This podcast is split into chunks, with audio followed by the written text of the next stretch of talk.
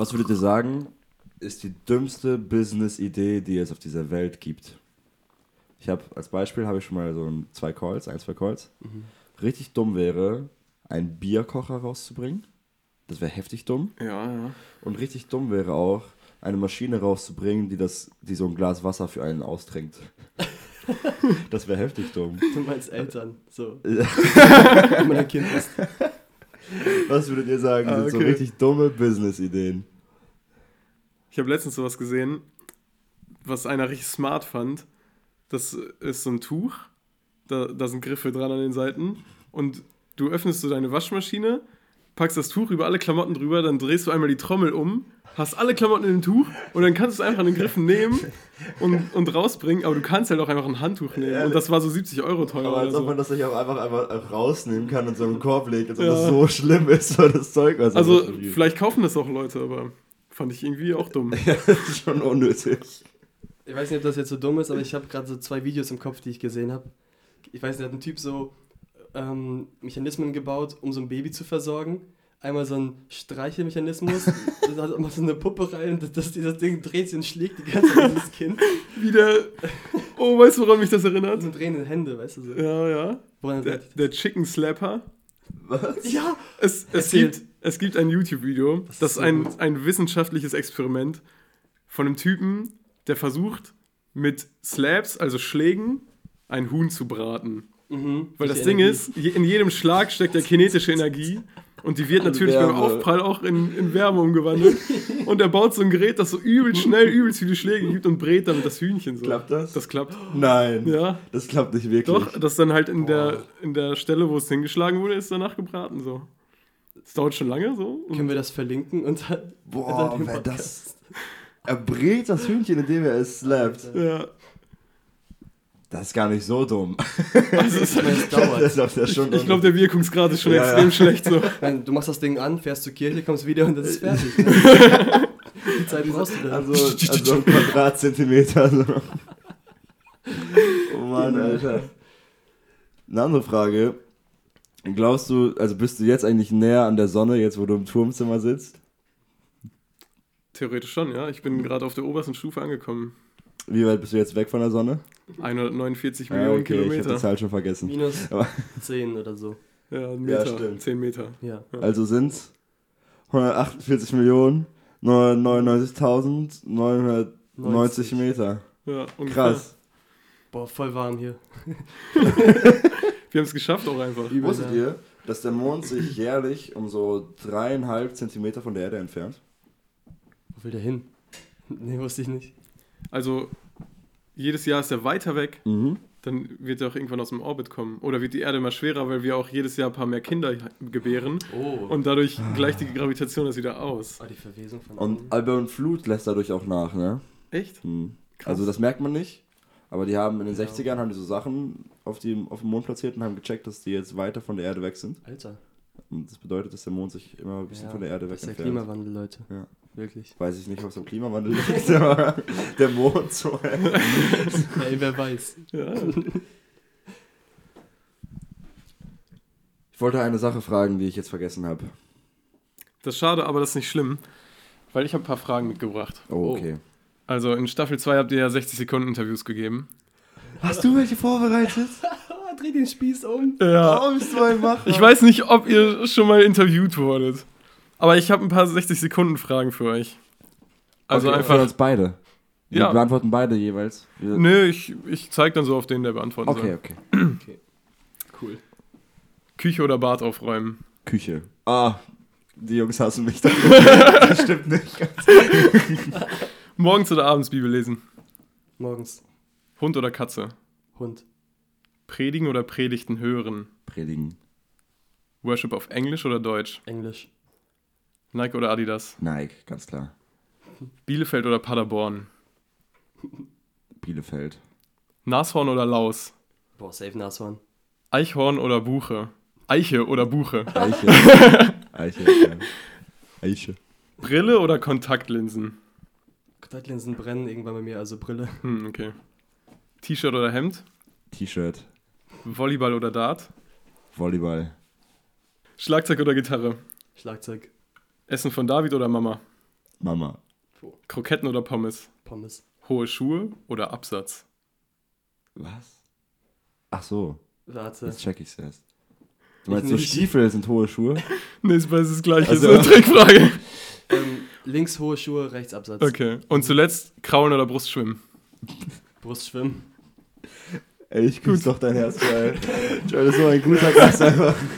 Du musst öfter predigen, dann darfst du öfter sein.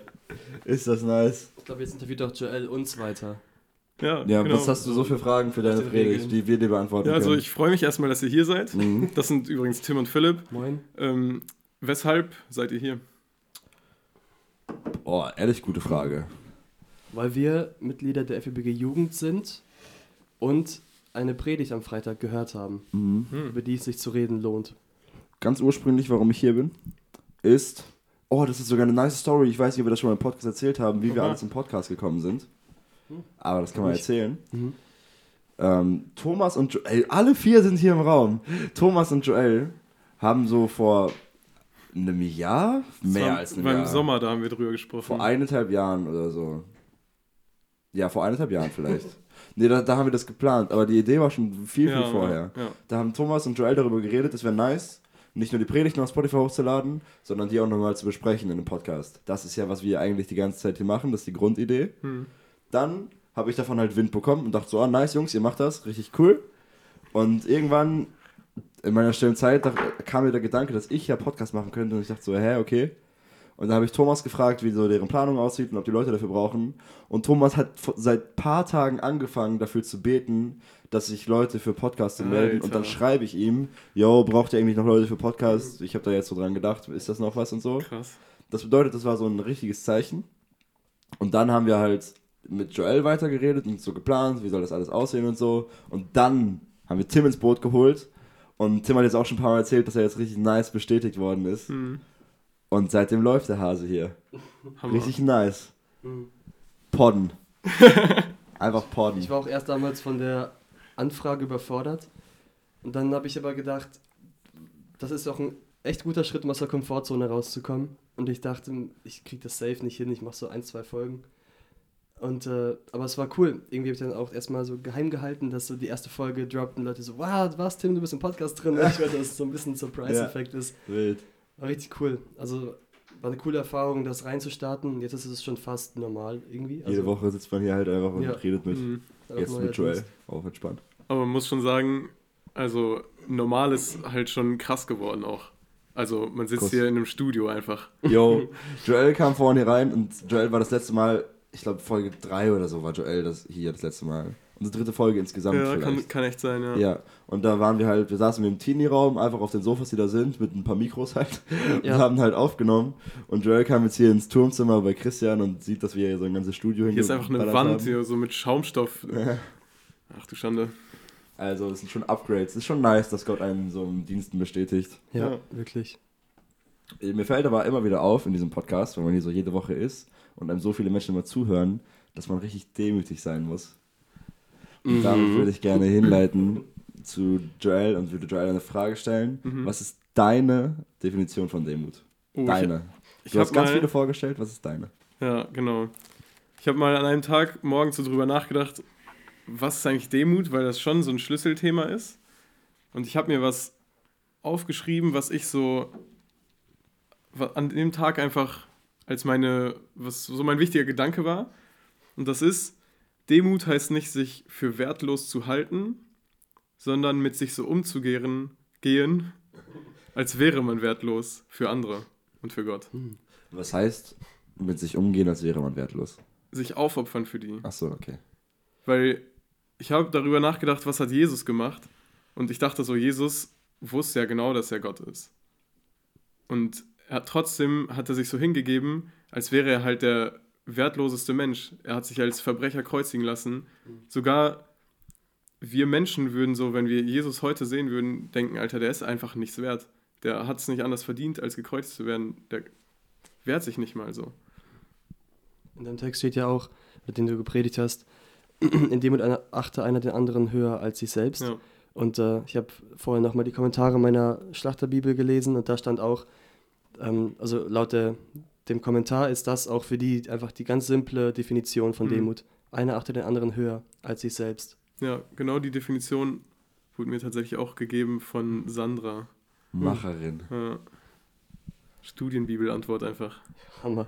Ehrlich krass. Haut sie einfach mal so eine Definition raus, die richtig ist. Ja. Ähm, ich fand richtig gut und wirklich richtig und wichtig auch, dass du gesagt hast, dass du das in der Predigt betont hast, dass Demut nicht bedeutet, sich selbst für wertlos zu halten, Mhm. weil wir sind Kinder Gottes. Und manchmal habe ich das gehabt oder auch selbst gedacht, aber auch von Menschen erlebt oder gesehen, dass der Gedanke da ist, dass Demut bedeutet ja, oh Mann, nee, ich kann das nicht und ach, nee, das habe ich gar nicht gut gemacht. Mhm.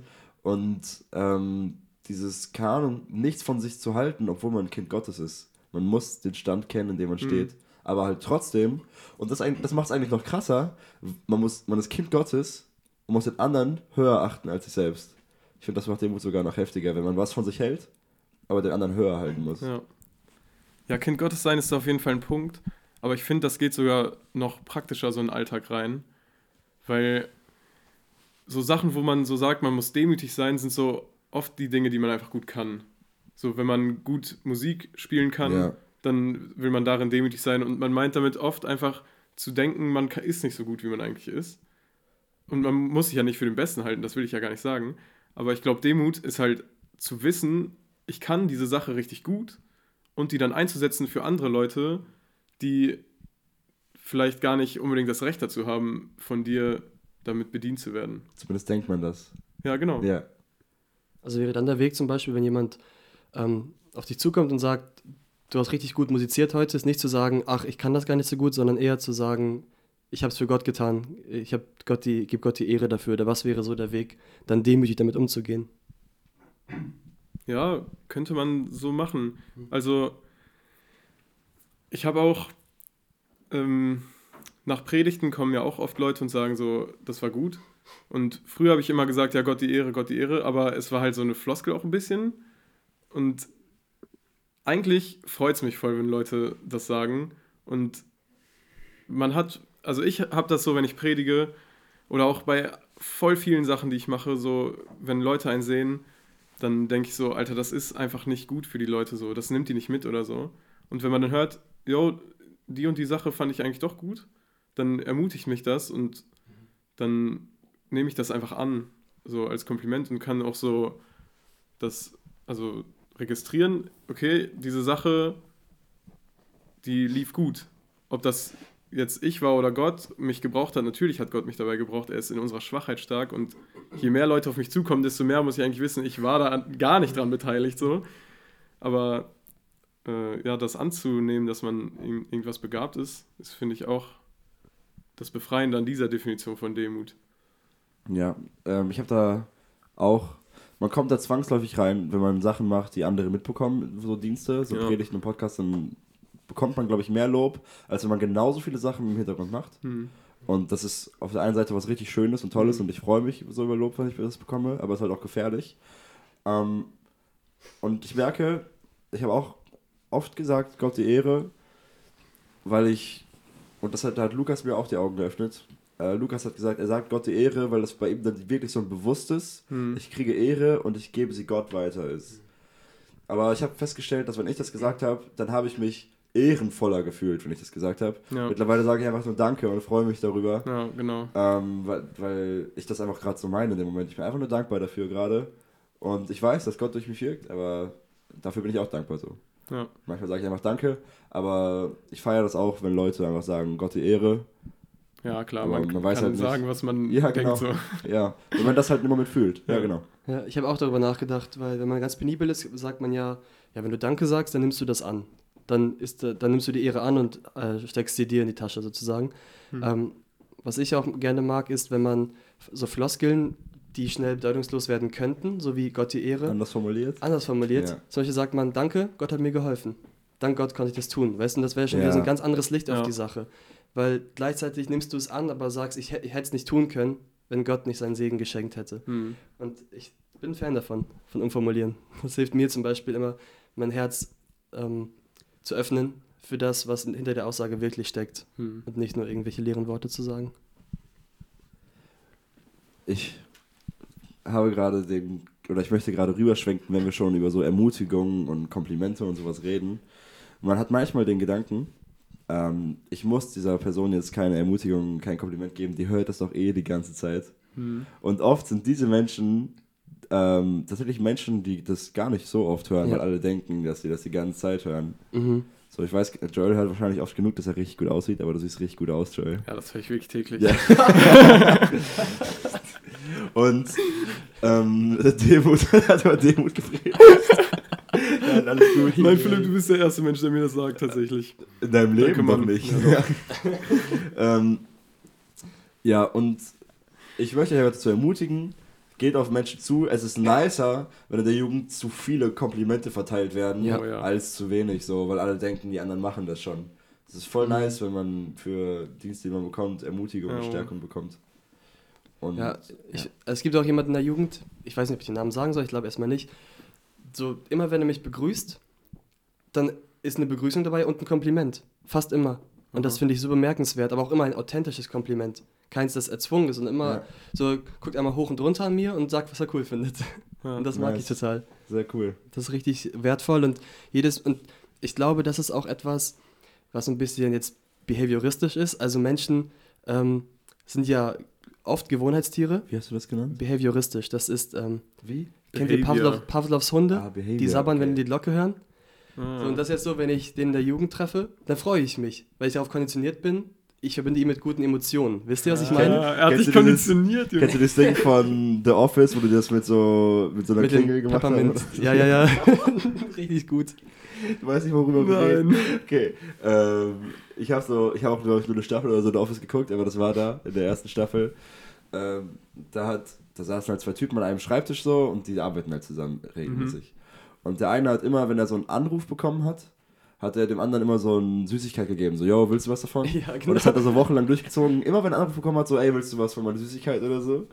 Und Ja. hat ihm das halt so angeboten. Und dann hat er halt irgendwann einen Anruf bekommen und dem halt keine Süßigkeit angeboten und der andere hat aber schon so seine Hand hingehalten und hat so eine Süßigkeit verlangt. Und er so, was willst du?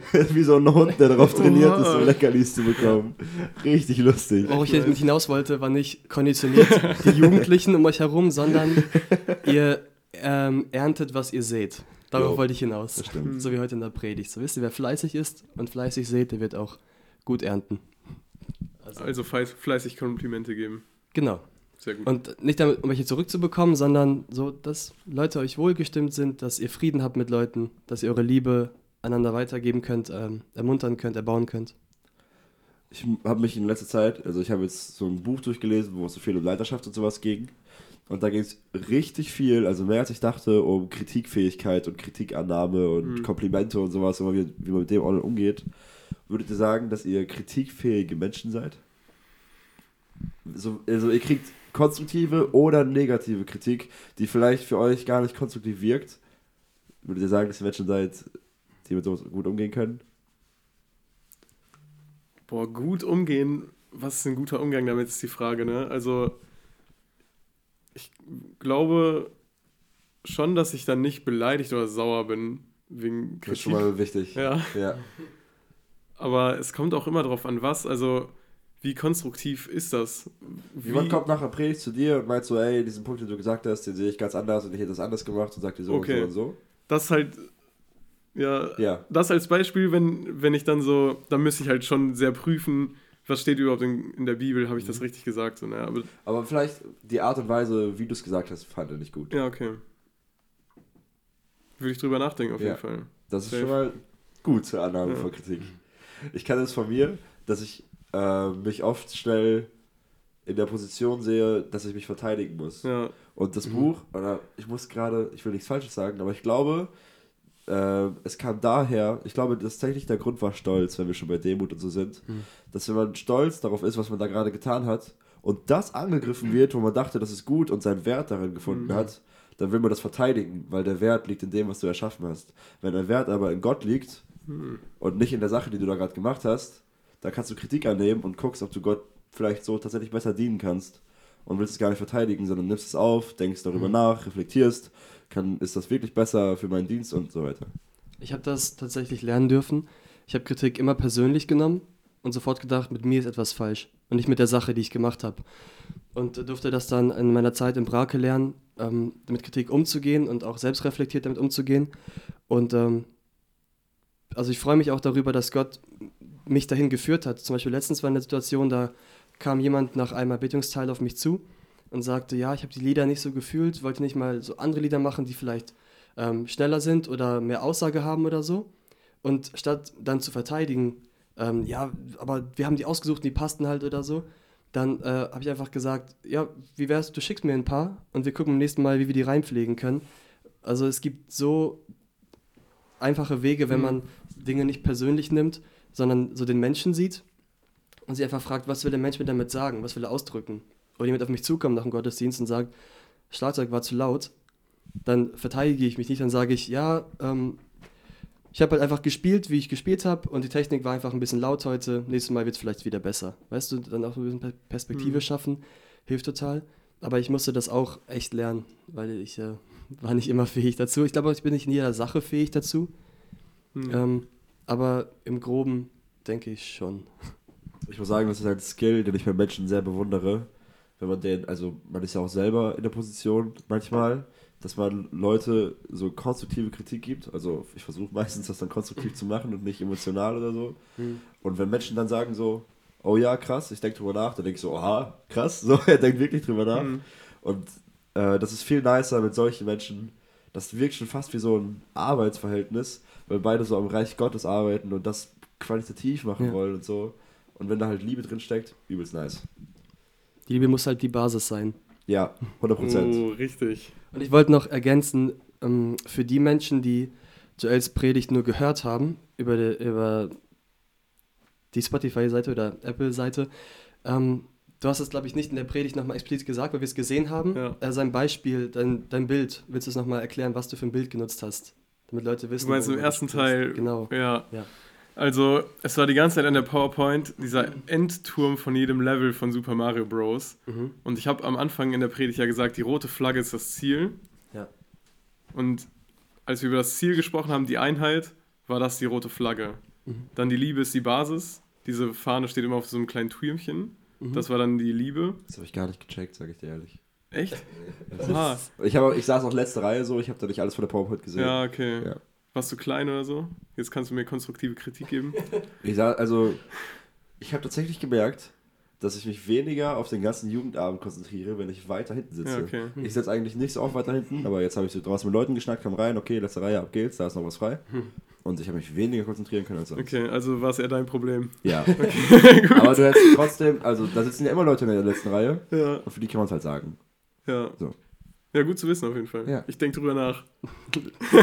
Das war ein vorgesprochenes Beispiel, was wir gerade gemacht haben, damit Leute von uns lernen Alles können.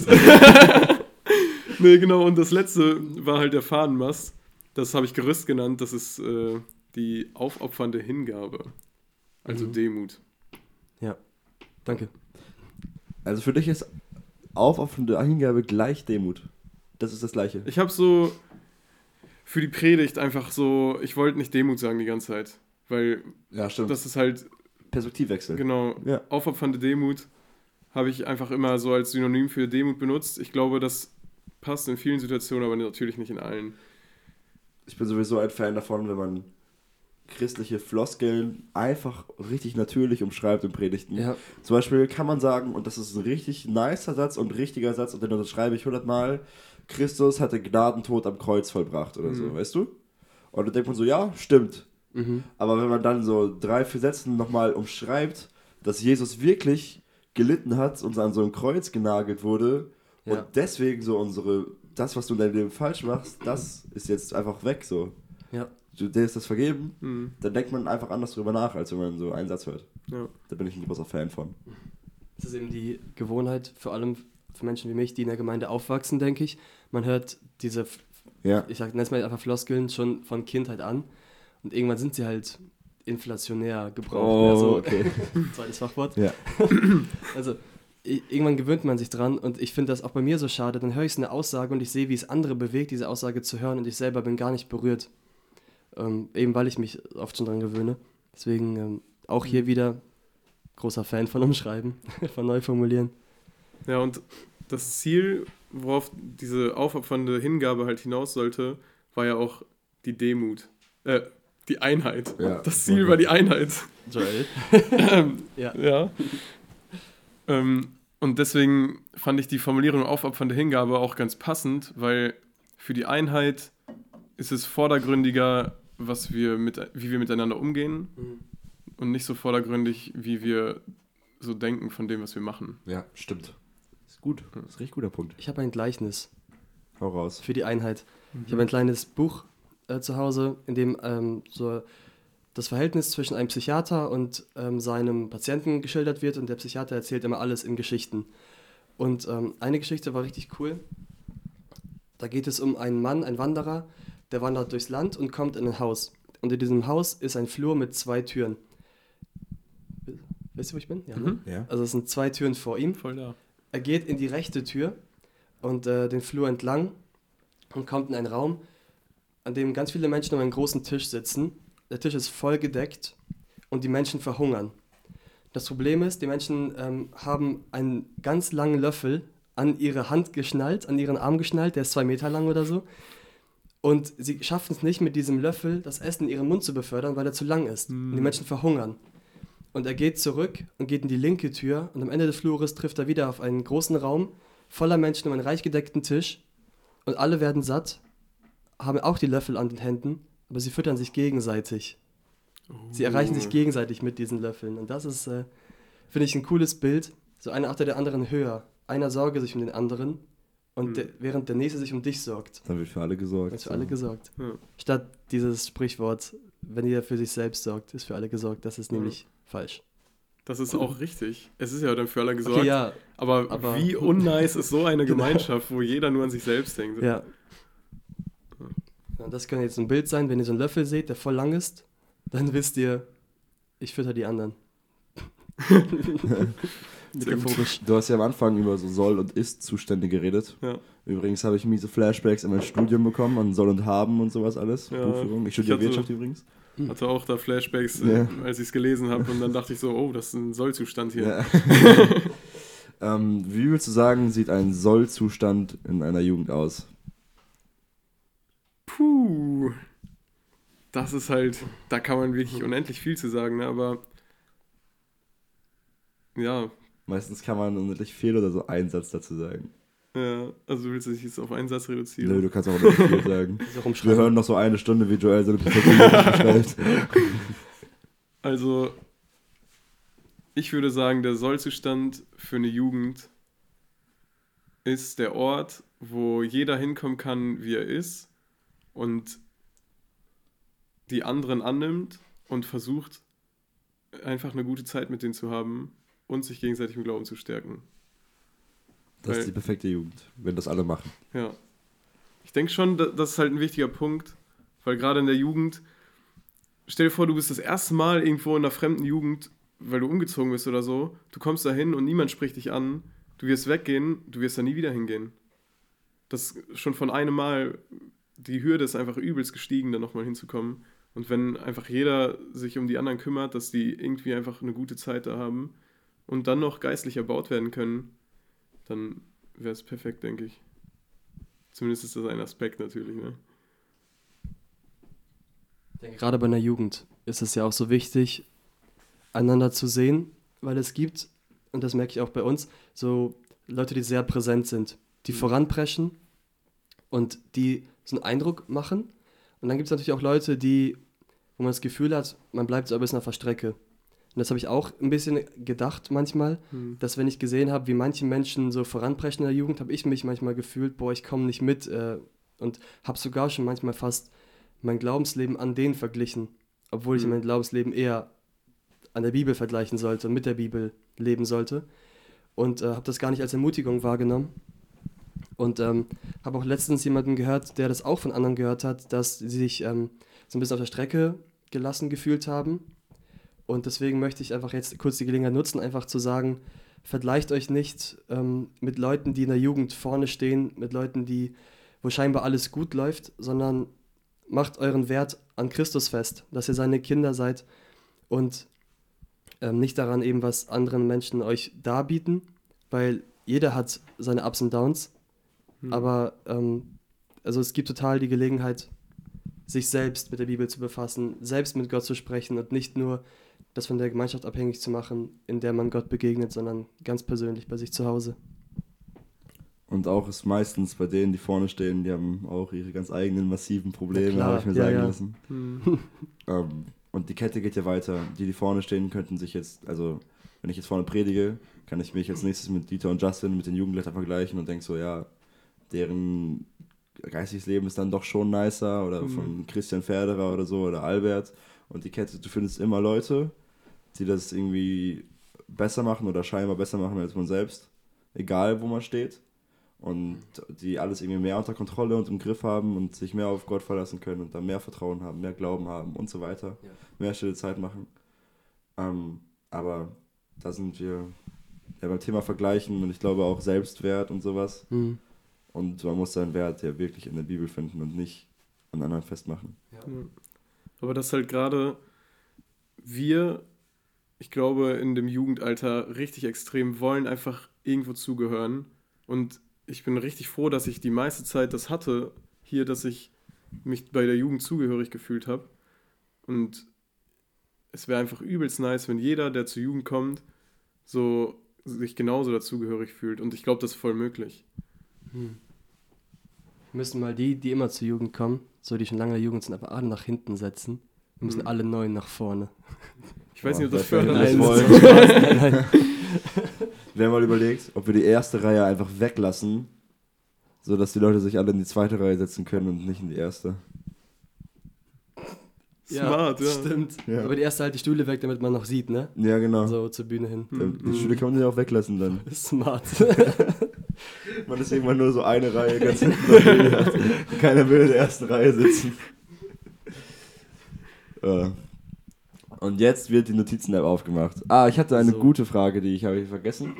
Warum hast du dich dazu entschieden, das ganze Evangelium basic Schritt für Schritt zu erklären? Okay. Also ähm, da steht ja eine dicke Entscheidung hinter, oder nicht? Ja. Du wolltest es unbedingt so machen. Ja, safe. Also ja. wir haben im November das LT-Wochenende gehabt, wo wir entschieden haben, welche Predigtreihe kommt als nächstes dran. Und ich ich glaube wirklich, dass es richtig geführt einfach wieder. Also es war immer geführt, welche Predigt wir, also welches Buch wir durchnehmen.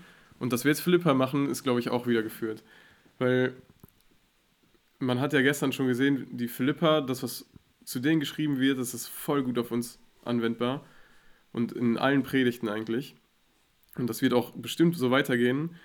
Und momentan kommen auch einfach viele zur Jugend, die ich so dann das erste Mal sehe. Eigentlich jeden Freitag ist irgendwer dabei, den ich zum ersten Mal sehe. Vielleicht bin ich auch einfach so unaufmerksam, aber ich glaube, es ist schon so.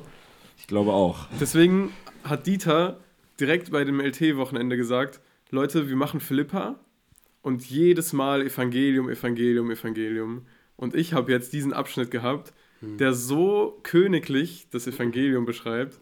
Und dann musste ja. ich einfach von vorne bis hinten einmal durchgehen. Das hat mich auch überrascht tatsächlich, weil ich dachte, okay, es geht so um Demut, Einheit und so weiter. Und auf einmal machst du diesen, diesen Cut, also für ja. mich gefühlt einen Cut und fängst du bei den Basics an. Und ich fand auch richtig cool, dass du diese Bilder eingeblendet hast, weil Bilder helfen mir übelst, mich zu orientieren. Ja.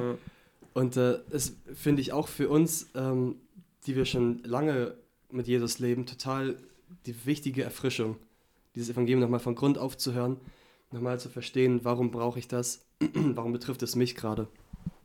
Wir haben auch vorhin ganz kurz über was gesprochen, ähm, über ähm, den Kontrast. Ich glaube, es ging um die eigene Unfähigkeit oder Schlechtigkeit. Ich weiß nicht mehr genau, in welchem Kontext gerade. Auf jeden Fall habe ich noch so einen Gedanken gehabt, dass ich oft das Problem habe, ähm, zu verstehen, wie schlecht ich bin, weil ich immer diesen Kontrast in mir habe. Ich denke mir einerseits, ja, ich bin Sünder, aber dann höre ich so Sachen wie, du bist gereinigt durch Christus, Christus lebt durch dich, dann frage ich mich, aber ich kann doch gar nicht so schlecht sein, wenn Christus in mir lebt. Mhm. Ähm, wie habt ihr das zum Beispiel rausbekommen, euch zu, euch zu sagen, ich bin zwar gereinigt und gerecht und trotzdem bin ich schlecht, weil ich habe damit voll das manchmal voll den Struggle mhm. zu beten, ich dreckiger Sünder, weil, hä, ich bin doch errettet. Wieso? Ich, also ich verstehe das nicht ganz. Ich glaube, ich kann sogar beide Sachen gerade kombinieren, die ihr gesagt habt, richtig nice. Okay. Dass auf der einen Seite, dass das so geführt ist, die Predigtreihe, und was du jetzt meinst. Und ähm, ich spüre das, also ich merke das auch. Ich war beim LT-Wochen nicht dabei und bei der Planung. Aber ich merke, dass die Predigt, die ich jetzt vorbereite, dass ich schon so seit einem halben Jahr auf diese Predigt vorbereite. Also, Mhm. also dass ich durch Gott darauf vorbereitet werde. So. Mhm. Und es wird wieder, also ich habe meine Predigt durchgelesen, ich dachte, das kann doch nicht sein. Es geht wieder um Heiligung so. Und ich habe letztes Mal schon über Heiligung geredet. Und das ist auch das, ähm, was ich, also wo ich wirklich das gelernt habe, was du gerade sagst, oder wo es nochmal bestätigt worden ist. Wir sind Kinder Gottes. Und das kann uns keiner nehmen. Das sagt die Bibel ganz klar. Nichts kann uns trennen von dieser Liebe. Und wir sind Erben. Das sagt auch der. Welcher Brief sagt das? Galaterbrief. Der Galaterbrief sagt das richtig krass, dass wir unser Erbe im Himmel bekommen werden. Und wir haben den Heiligen Geist schon als Anzahlung bekommen. So übelst nice. Wir haben so, das ist einfach so eine vertragliche Zusicherung, die wir bekommen haben. Wir sind Kinder Gottes. Das kann uns keiner nehmen. Das steht fest. Ähm, und dann auf der anderen Seite hat man Briefe, so einen Römerbrief, wo Paulus schreibt, dass er selber voll die Probleme mit Sünde hat. Dass er selber nicht das macht, was er will, dass er eigentlich nach dem Geist leben will und das nicht kann, sondern sein Körper zieht ihn immer so zur Sünde hin. Aber im Kapitel danach sagt Paulus diesen Satz, nichts kann uns trennen von der Liebe Gottes durch Christus Jesus so. Und das ist eigentlich, wo wir drin leben. Ähm, wir sind Kinder Gottes und wir haben den Titel, aber wir haben unser Erbe noch nicht voll ausgezahlt bekommen. Mhm. Aber selbst wenn wir sündigen, dann nimmt uns das den Titel nicht weg. Mhm. Wir müssen trotzdem natürlich versuchen, immer mehr zu werden zu- wie Jesus. Und das ist so ein, ja, das ist einfach eine heftige Challenge. Ja, das, Ähm. das Fleisch ist ja auch immer noch sündig, Ja, genau. sagt Paulus. Oder habe ich auch hier bei Überrascht von Furcht gelesen. So das Fleisch, also die Sünde wohnt ja im Fleisch. Ja. Sie wird nicht einfach rausgenommen. Ich glaube, das ist ja auch ein Punkt, der mir gerade einfällt, der wichtig ist zu bedenken. Ja, für mich ist voll oft, dass ich mich einfach selber enttäusche in den Sachen, die ich mir vornehme. So, ich habe momentan viel frei, Semesterferien, und ich verschwende ehrlich gesagt schon viel zu viel Zeit. Und zwischendurch mache ich einfach so einen Spaziergang im Wald und dabei denke ich so über mein Leben nach. Was will ich eigentlich erreichen? Will ich jeden Tag eine, zwei, drei Stunden YouTube gucken? Nein, ich will eigentlich null Stunden YouTube gucken, das ist komplett Zeitverschwendung für mich. Aber dann komme ich nach Hause, habe mir fest vorgenommen, das nicht mehr zu machen und gehe direkt wieder auf YouTube. Und es ist einfach so eine Enttäuschung. So, dadurch weiß ich einfach, ich werde es nie schaffen, mich selber nie zu enttäuschen. Und ich werde auch alle Menschen um mich herum enttäuschen. Egal wie fest ich mir das vornehme, ich kann es halt nicht. Das Wichtige ist dann halt aufstehen, Krone richten, weitergehen. Genau. Ähm, ich habe auch gemerkt, dass, was du gerade auch gesagt hast, dieses, wenn man versucht als Christ, wenn man seinen Wert oder seinen Titel nicht daran festmacht, dass Gott sagt, du bist mein Kind, sondern an seinen eigenen Taten, Hm. dann passiert das richtig schnell, dass wenn man sündigt, dass man denkt, man ist als Christ wertlos. Und da gibt es richtig nice Stelle zu in Hebräer, die genau das beschreibt. Denn wir haben nicht, also Hebräer 4, Vers 15, denn wir haben nicht einen hohen Priester, also Jesus, der nicht Mitleid haben könnte mit unseren Schwachheiten. Ah, sorry. Denn wir, ich lese nochmal von vorne vor.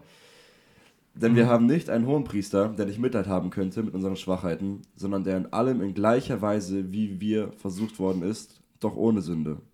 Lasst uns nun mit Freimütigkeit hintreten, hinzutreten zum Thron der Gnade, damit wir Barmherzigkeit empfangen und Gnade finden zur rechtzeitigen Hilfe. Und ich finde das richtig nice, weil Jesus ist genauso versucht worden wie wir, aber wir alle scheitern daran. Und jetzt sollen wir, er sagt, mit Freimütigkeit, also freien Mutes, zum Thron der Gnade kommen. Und ich musste feststellen, dass es wirklich so ist, dass man richtig Mut braucht, nach Sünde wieder zu Jesus zu kommen und Gnade anzunehmen. Das ist nicht etwas, was man machen kann, wenn man richtig Schiss hat. Das ist nicht, was man machen kann, wenn man Angst vor Jesus hat, Angst vor dem Glauben hat, Angst vor Veränderung hat, sondern es braucht Mut. Das hatten wir auch heute in der Predigt. Veränderung braucht Mut und Arbeit und Anstrengung und Kraft. Aber Jesus sagt, komm zu mir und ich will dich verändern. Und man muss es nur annehmen. Das ist so einfach und so schwer. Hm. Und das ist es eigentlich. In den Worten von Hartmut, mutig voran.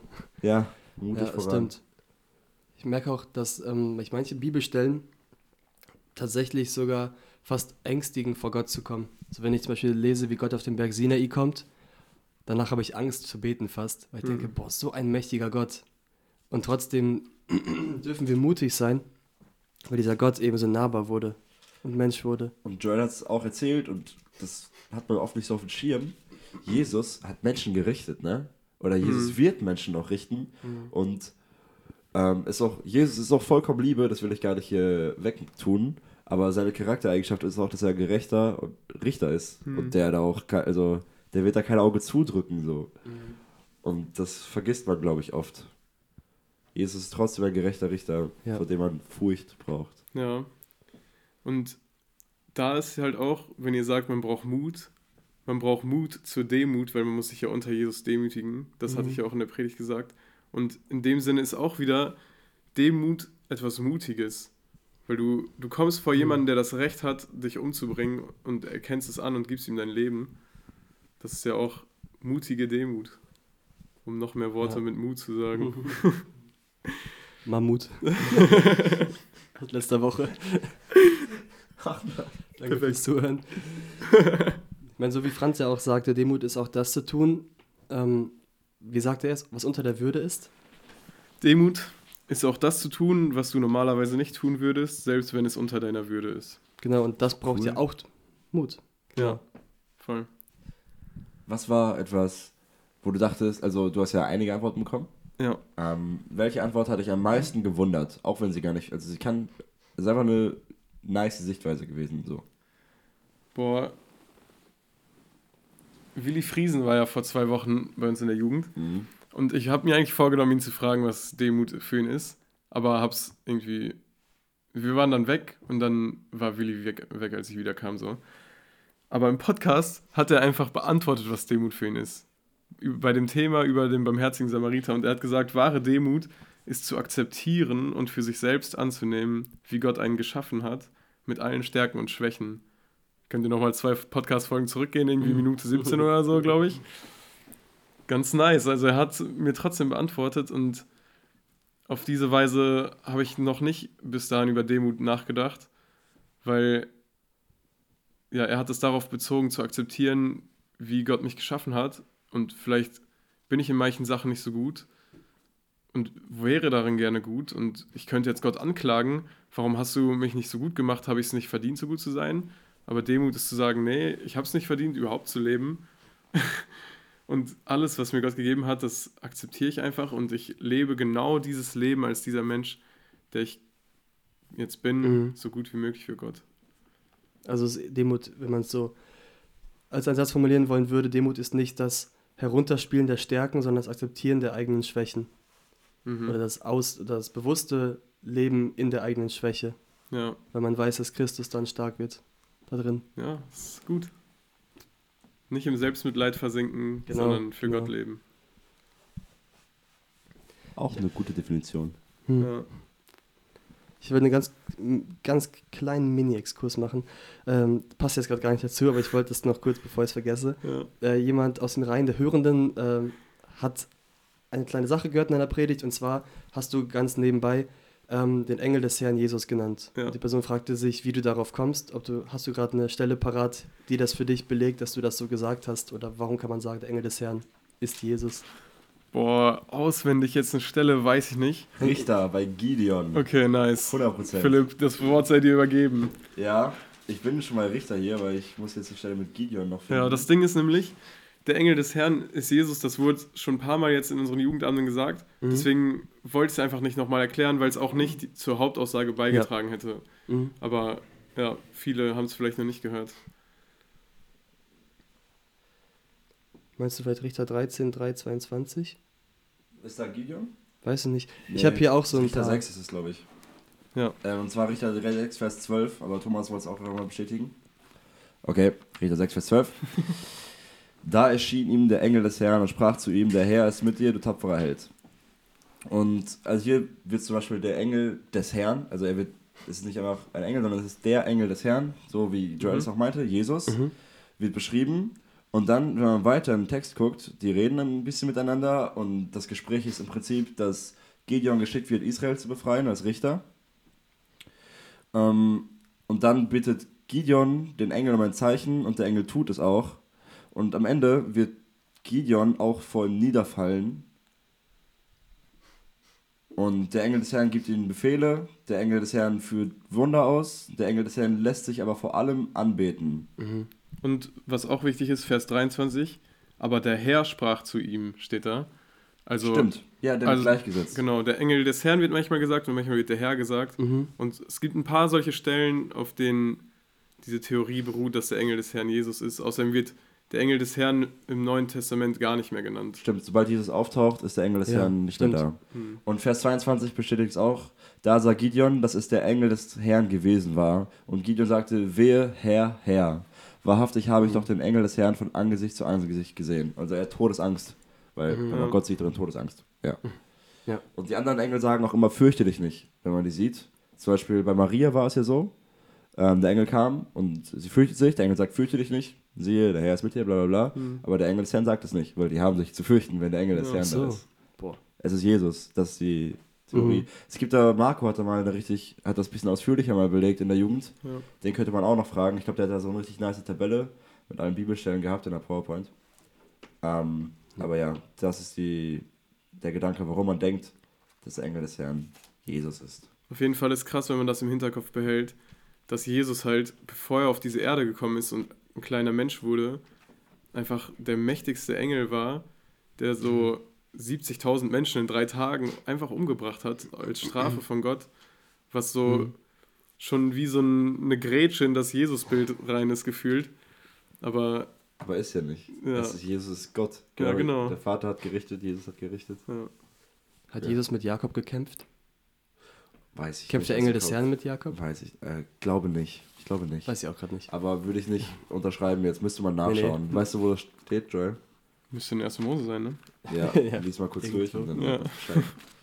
Solange werde ich, ähm, du hast auch über 1. Petrus 5 geredet, Ja, aber unterbrich mich, sobald du es gefunden hast. ja, okay. Hast du es gefunden? Nee, noch nicht. Okay. ähm, und ich lese die Stelle nochmal vor. 1. Petrus 5, Ab Vers 5. Ebenso, ihr Jüngeren, ordnet euch den Ältesten unter, alle aber umkleidet euch mit Demut im Umgang miteinander. Denn Gott widersteht den Hochmütigen, den Demütigen aber gibt er Gnade. Demütigt euch nun unter die mächtige Hand Gottes, damit er euch erhört zur rechten Zeit. Und jetzt sagt er in Vers 7, wie wir uns demütigen. Und er sagt, indem ihr alle Sorge auf ihn werft. Denn er ist umsorgt für euch. Oder denn er ist besorgt für euch. Oder ihm liegt es an euch. Mhm. Hm. Also, das ist auch eine interessante Definition. Demut bedeutet, unsere Sorgen Gott abzugeben. Und ich muss sagen, das verstehe ich nicht ganz. Was denkt ihr dazu? Warum ist Demut, unsere Sorgen Gott abzugeben? Hm, Gott sorgt für uns. Also vielleicht in dem Sinne, wenn ich, wenn ich mich abgebe, zu akzeptieren, so, ich kann halt nicht dafür sorgen, dass ich jeden Tag Essen auf dem Tisch habe. Alleine das schon, da, da bin ich nicht der richtige Mann für. Es kann irgendwas passieren, dass es für mich unmöglich ist, an Essen zu kommen. Oder an Praktikumsplatz, wo ich jetzt gerade drin stecke zum Beispiel, oder Studienplatz, was auch immer. So diese Dinge, über die du dir gerade Gedanken machst, du kannst es halt nicht bestimmen, was passiert am Ende. Und das einfach Mhm. Gott abzugeben und zu sagen, was du machst, das wird das Beste sein. Wie in Matthäus 6. Zu sagen, ich will nicht unbedingt, dass das passiert, was ich möchte, sondern das, was du möchtest, weil mein Leben ist nicht dazu da, dass ich eine nice Zeit hier habe, sondern dazu, dass Gott die meiste Ehre bekommt. Mhm, Ich denke, das spielt auch mit rein. Ähm, zum Beispiel, wenn ich mich etwas sorge, dann mache ich mir aktiv Sorgen um etwas und vertraue darauf, dass meine eigene Kraft irgendwie reichen muss oder denke, meine eigene Kraft muss reichen. Wenn ich aber das Gott abgebe, dann akzeptiere ich ja sozusagen, dass ich schwach bin und beuge mich unter die Macht Gottes und sage ihm somit, du bist jetzt stark über die Sache, die mir Sorgen macht. Wisst ihr, was ich meine? Also man gibt sozusagen die, die Schwäche ab, um daraus Stärke zu bekommen. Ich glaube, das ist dann Demut, um eben zu sagen, Gott kann das, ich kann es nicht. Habe übrigens mittlerweile die Stelle gefunden und es ist auf jeden Fall Gott. Und zwar steht in 1. Mose, also bei Jakob, ne? 1. Mose 22, äh, 32, in Vers 29. Da sprach er, nicht mehr Jakob soll der Name heißen, sondern Israel, denn du hast mit Gott und mit Menschen gekämpft und hast überwältigt. Also überwältigt heißt auch, oder du warst überlegen. Und in Vers 31, und Jakob gab der Stätte den Namen Pnuel, denn ich habe Gott von Angesicht zu Angesicht gesehen und meine Seele ist gerettet worden. Hm. Das bedeutet nicht, dass Jakob stärker ist als Gott, auf keinen Fall. Jakob, äh, Gott hat da wahrscheinlich ganz, ganz, ganz, ganz große Gnade walten lassen. Jakob. ähm, aber Jakob sagt schon, dass er Gott von Angesicht zu Angesicht gesehen hat und mit ihm gekämpft hat. Stark. Krass, Also so Alter. früh schon. Sehr krass. Aber da steht auch Gott, da steht nicht Engel, Ja. da steht Gott. Also, Hm. Ja, hier steht sogar noch so eine Anmerkung bei mir. Jakob wird ja da Israel genannt, hast du ja gerade vorgelesen. Und Israel heißt übersetzt Gottesstreiter. Also Oh, quasi cool. als Indianernamen der, der mit Gott kämpft. Alter, krass. Aber kann auch übersetzt werden als Fürst Gottes. ja. Okay. Auch cool. Also Ja. da, weil da erscheint Gott in einer Form eines normalen Mannes. Also Jakob dachte, Ja. er kämpft mit einem Mann Ja. und dann sagt er aber nee Mhm. Und segnet ihn so und äh, Ja. schon sehr, sehr krasse Stelle. Er kämpft Story. einfach mit Gott, hä? er überlebt es auch einfach. Ich weiß nicht, was Gott ihm da zeigen wollte oder so. Wäre aber interessant, irgendeinen wilden Ausleger dazu zuzuhören, Hm. was der Sinn dahinter ist. Aber ja, Hm. Gott hat halt mit Jakob gekämpft. Junge, Jakob, Jakob ist so ein Macher. Zurück zu Sorgen. Was heißt es für dich, Philipp, dass man ähm, demütig ist, wenn man die Sorgen abgibt? Oder was verstehst du darunter? Äh, ich glaube schon, dass Sorgen abgeben eine Form von Demut ist, weil man, indem ich meine Sorgen Jesus abgebe, sage ich ja, du bist größer als ich, du kannst das, ich kann meine Sorgen, die ich hier habe, ich kann das nicht alleine schaffen. Und ich demütige dich, ich erkenne an, dass du größer bist als ich, ich gebe dir die Ehre dafür am Ende auch und kämpfe du für mich. Und damit drücke ich, glaube ich, Demut dann aus, wenn ich Sorgen abgebe. Trifft, trifft auch voll auf die Vater-Sohn-Beziehung zu. Oder Vater-Kind-Beziehung, die wir zu Gott haben. Ähm, er hätte ja auch einfach sagen können, ihr betet und ich helfe euch in euren Sorgen, aber er sagt, ladet eure Sorgen ab. Also gebt sie ab und sorgt euch nicht mehr drum, weil ich sorge mich, wie ein Vater für sein Kind sorgt. Das ist richtig stark eigentlich. Also richtig ein Angebot, auch wieder ein gnädiges Angebot, das wir so gar nicht verdient haben. Hm. Und was in diesem Vers in 1. Petrus 5 halt auch ist, demütigt euch unter die gewaltige Hand Gottes, damit er euch erhöhe zu seiner Zeit. Also er hat die Zeit, da wird er uns eh erhöhen und da, das ist halt der Moment, auf den wir uns freuen können. Und den wird es geben, so wie bei Jesus, in Philippa auch. Er wurde erhöht von Gott. Ja, stimmt. Philippa, sowieso, ich feiere diese Ewigkeitsperspektive mega. Mhm. Es geht eigentlich überall immer darum, dass es im Himmel einfach zu Ende ist und dass es dann gut ist. Ja. Dass der Lauf dann vollendet ist. Sehr cool. Hast du einen Vers, der dir in der letzten Woche wichtig geworden ist? Also, ich habe so drüber nachgedacht, ob ich überhaupt das gefragt werde. So, Ja. ne? Das will ich. Ob es sich lohnt? Nein. Nein, ich, hab, ich bin momentan nämlich in meiner stillen Zeit in Chronik. Boah, nice. Ja, tatsächlich nice. Und zwar 1. Chronik 29. Das ist so das Ende von der Herrschaft von David. Und er hat übelst viele Ressourcen gesammelt, um Gott einen Tempel zu bauen, weil er einfach Bock drauf hatte, das für Gott zu machen. Und am Ende spricht er so ein Dankgebet. Und ein Satz daraus, der, den will ich einfach mal vorlesen. 1. Chronik 29, Vers 11. Dein, o Herr, ist die Majestät und die Gewalt und die Herrlichkeit und der Glanz und der Ruhm. Denn alles, was im Himmel und auf Erden ist, das ist dein. Dein, o Herr, ist das Reich und du bist alles Haupt. Du bist als Haupt über alles erhaben. Weil David hatte heftige Möglichkeiten, ein Haus für Gott zu bauen. Und er hat von vielen verschiedenen Königen Zeug dafür bekommen. Aber am Ende sagt er, ich habe hier so einen Haufen Gold und das teuerste Holz und so. Aber du, du hättest dir das auch alles selber nehmen können, weil du hast das alles dahin gepackt, wo ich es her habe. Also ich gebe es dir eigentlich nur aus deiner eigenen Hand. Demütig. Ja. Du hast gerade gesagt, hat, hat er, ich glaube, Glanz hast du vorgelesen, ne? Er hat Ja, Glanz gesagt. ja. Ich musste daran denken, wisst ihr, was ich sehr cool finde? Wenn man, wenn wir so Abendmahl oder so genommen haben, auf Gemeindestunde oder so in der Kirche und Albert einfach anfängt, Herr im Glanz deiner Majestät zu Alter. singen. Das ist so cool. Ja. Ich saß, glaube ich, auf meiner ersten Gemeindestunde zwischen Albert und deinem Dad, Joy. Aha. Und dann hat Albert so angefangen und das war richtig nice. Und dann noch mehrstimmig von Ja, beiden ja. Seiten, Alter. Ja, Nice. richtig, richtig gefetzt. Hm. Und, zweite Frage, hast du einen Song der Woche für uns? Ja.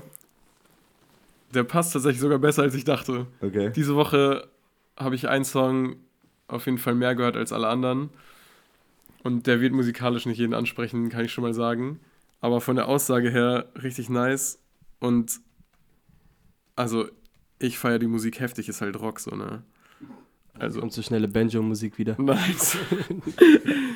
Diesmal nicht. Nee, nee. Ich habe sogar mir aufgeschrieben, was, was da so gesagt wird, weil ich es einfach so nice fand. Ich wollte es übersetzen, das auf Englisch. Und da geht es darum, dass wir rein sind von Gott. Der Song heißt Clean von Petra. Und in dieser, in dieser Live-Version, die ich immer höre, da sagt er noch so von der Bühne, Leute, gebt nicht auf, denn wir können rein gemacht werden, auch jetzt noch von Jesus Blut. Und dann geht das Lied so los. Du siehst mich vielleicht stolpern, vielleicht fallen, du siehst mich vielleicht in der Klemme, vielleicht ertappst du mich auf frischer Tat beim Sündigen, aber ich bin rein, rein, rein vor meinem Herrn. Er sieht mich als ein unschuldiges Lamm Boah. und das knallt einfach richtig rein. Heftig. Sehr cool. Dann hört ihr den Song später. Und ich dachte, man kann noch zum äh, Ende hin die vier Aufforderungen mitgeben, die du am Ende deiner Predigt auch genannt hast. Ähm, und zwar hast du zuerst gesagt, versuch dich zu überwinden. Damit wolltest du darauf hinaus, dass Menschen sich überwinden, in die Gemeinschaft zu kommen. Ähm, ich glaube auch bezogen auf Einheit aus dem Anfang Mhm. der Predigt. Ähm, sich zu überwinden. Also, wenn ihr manchmal entmutigt seid, nicht wisst, ob ihr zur Jugend kommen sollt, zum Gottesdienst oder ganz special zur Bibel- und Gebetsstunde, auch wichtig, überwindet euch und ähm, sucht die Gemeinschaft. Zu Gottes Ehre will ich auch sagen, ich habe mich heute überwunden, in den Podcast zu kommen, weil während des Gottesdienstes ging meine Gesundheit runter. Dann habe ich aber gebetet, Gott, du willst mich hier haben. Du kannst auch machen, dass ich heute die Folge aufnehmen kann. Gott zur Ehre kann ich das tun. nice. Ähm, also überwinden bringt auch Segen. Ähm, dann das zweite war, tue jemandem etwas Gutes. Ich hoffe, ihr sucht euch alle noch äh, Personen, denen ihr barmherzig sein könnt, nach der Aufforderung von Willi Friesen. Ähm, seid barmherzig, tut jemandem etwas Gutes, um gemeinsam in dieser Einheit und Liebe zu wachsen. Setzt euch für das Evangelium ein. Seid Licht in dieser Woche, sucht Gelegenheiten, Licht zu sein. Und ganz wichtig auch, worüber wir am meisten gesprochen haben, demütigt euch unter Gott. Deine vierte Aufforderung. Genau, das will ich einfach mitgeben, nochmal zur Erinnerung, dass man das präsent hat, wenn man jetzt die Folge zu Ende hört. Und äh, das war's von mir. Also, Jetzt geht's in den Rocksong. Ab Jetzt- geht's. jetzt geht's noch Ciao. Bis bald.